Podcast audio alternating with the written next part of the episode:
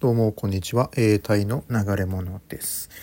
えーと、今日はですね、あの、タイローカル企業に入った時の、あちょっと注意点というのをですね、話したいと思います。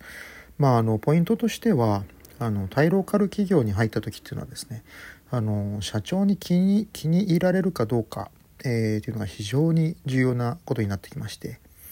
あの、そこの、まあ、対人社長ですね。あのどういう人かわからないですけれどもあのその人に気に入られるかどうかで、えー、自分の待遇の良さとか給料とかあのあるいはその場所会社での、えー、立ち位置っていうかですねポジション、えー、あらゆるものが、えその気に入られるがいかんによって決まってきてしまうという、え現実がございますね。あの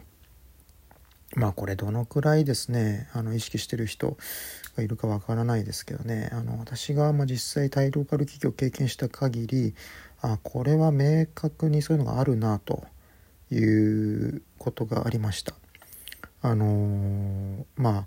そうですね日本と違ってあのタイの場合ですね日本のその労働法がきちんとあのー、まあ、日本人に適用されないというのもあってまあまあ、これは日系企業でもそうですけどやっぱり現地採用っていうのは非常に不安定なあの立ち位置にあるわけですね。で、えー、っとやっぱりもうあの法律云々っていう話よりはいかにあの社長や上司から気に入られるかっていうところで、ね、決まってきてしまうというのがあるのであの本当に気をつけないといけないことだと思います。あのまあ、気をつけると言ったって、まあ、あの気をつけてあの結果が違ってくればあのそれはもう簡単な話であるわけですけれどもあのそうですねまああの実際のところあのいくら気をつけていてもやっぱり相性の良くないあの上司とか、えー、まあ、社長っていうのは現れるとは思います。で、えーまあ、ちょっと例を挙げますとですねあのこれがバンコクのまああのチャウプラヤ川の外れあのもう川向こうの方ですけどね、えー、あとタラとあと、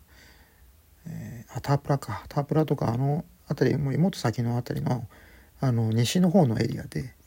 あのあんまり詳しくは申し上げませんですけどね。あの産業用機械をですね売る商社があったんですよ。日系の商社。でえー、そちらの方あのいわゆるそのタイローカとローカル企業というやつでして。まあそこなんかはですね本当にあのブラックでした。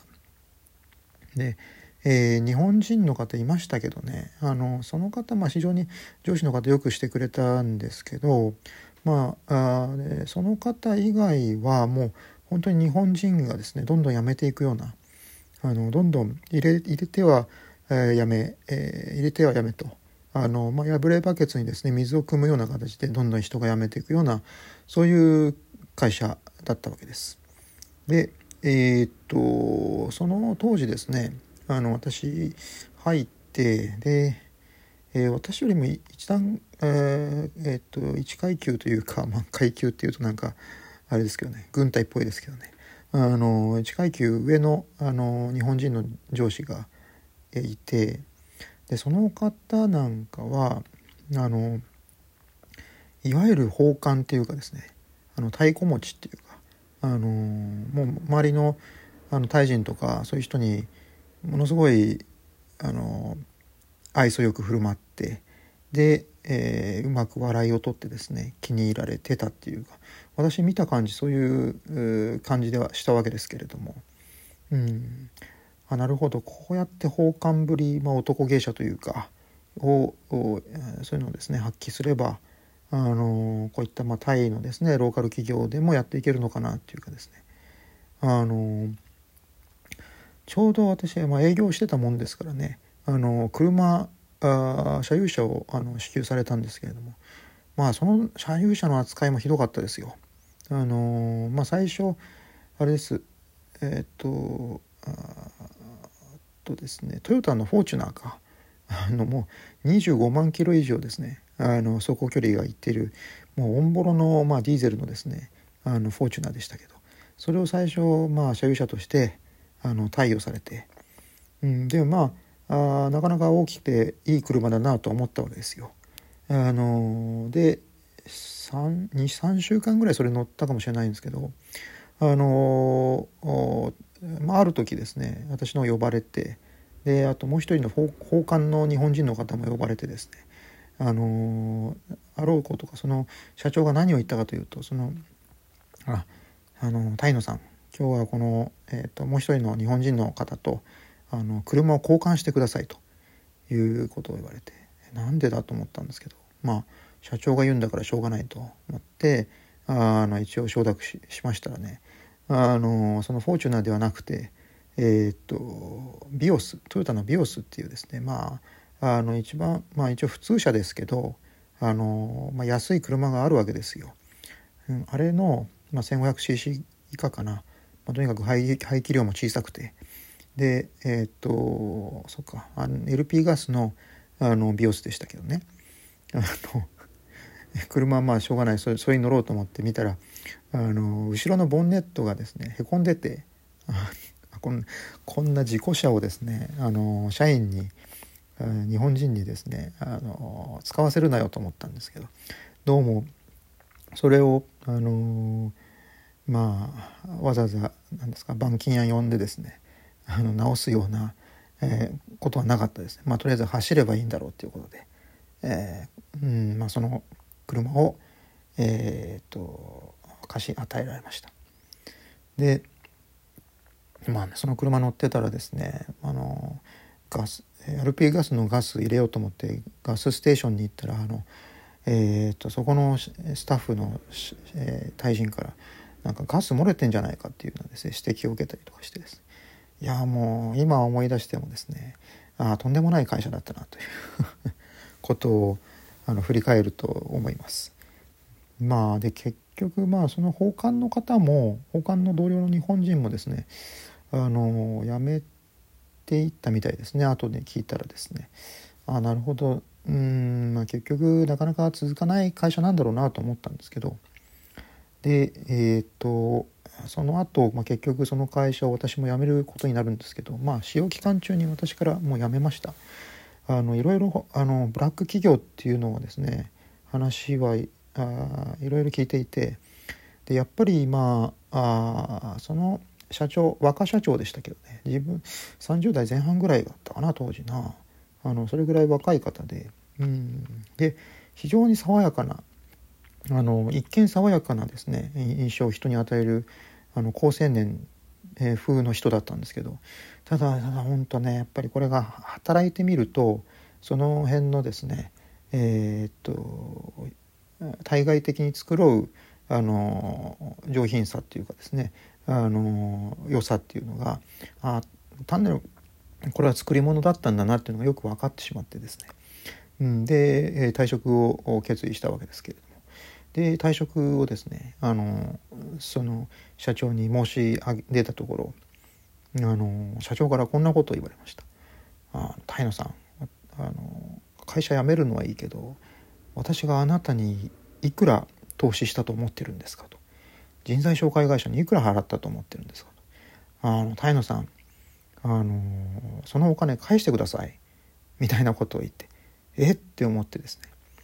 それは返すわけにいかないよなっていうですね。まああのちょっと私も前代未聞というかまずあのそんなこと言われたことは一度もなかったしあのいわゆる会社員をやっててですね。あこれは困ったなと一瞬思ったわけですけど。ああでこれこのままなんだろう。あのこちらも上品なまま言ってたらまずいなと。この社長はあのこっちがその下手に出るとどんどんつけ上がっていろいろ要求してくるだろうなってちょっと瞬時にあの察知したんですね。で、まあ、しょうがないなと思って あのちょっと私も一気にモードを変えて「あのお前ふざけるな」とあの「いい加減にしろ」って言ってですねあの周りに社員がたくさんタイ人の社員がいたんですけどその目の前であの大声をあの張り上げてあの怒鳴り散らしてでそれであのその後社長の方がなんか急にシュンとなってなんか諦めたんでしょうね。あのこの日本人に何言っても無駄かと。これ以上何も取れないなっていうふうに判断したのか。あのなんかそっぽを向いてあもう言っていいみたいなこと言ってきてあこういうことかと思いました。うん。だからね本当あのこれまあまあ笑い話では、まあ、半分笑い話でもありますけど今だったらそうやってあの笑って話せますけどまあただこれを聞いてる方で、まあ、もしそういったそのいわゆるタイの、えー、ローカル企業でブラック企業でそういった社長とか、まあ、上司に当たった場合ですねまあよくよく気をつけてやらないといけないでしょうね。うんだからあのあんまりハイハイですねあの会社の言うことを要求することっていうのをあの真に受けてしまうというかあの承諾して続けてしまうとですねなかなかあこれはこれで痛い目に遭うというかことがあるでしょうからあのうん時にはちょっとそうやってまあ荒療治というかねあのちょっとお灸を据えるというかそういう面も含めてあのやることも必要なんじゃないかなと私は思いますね。うん、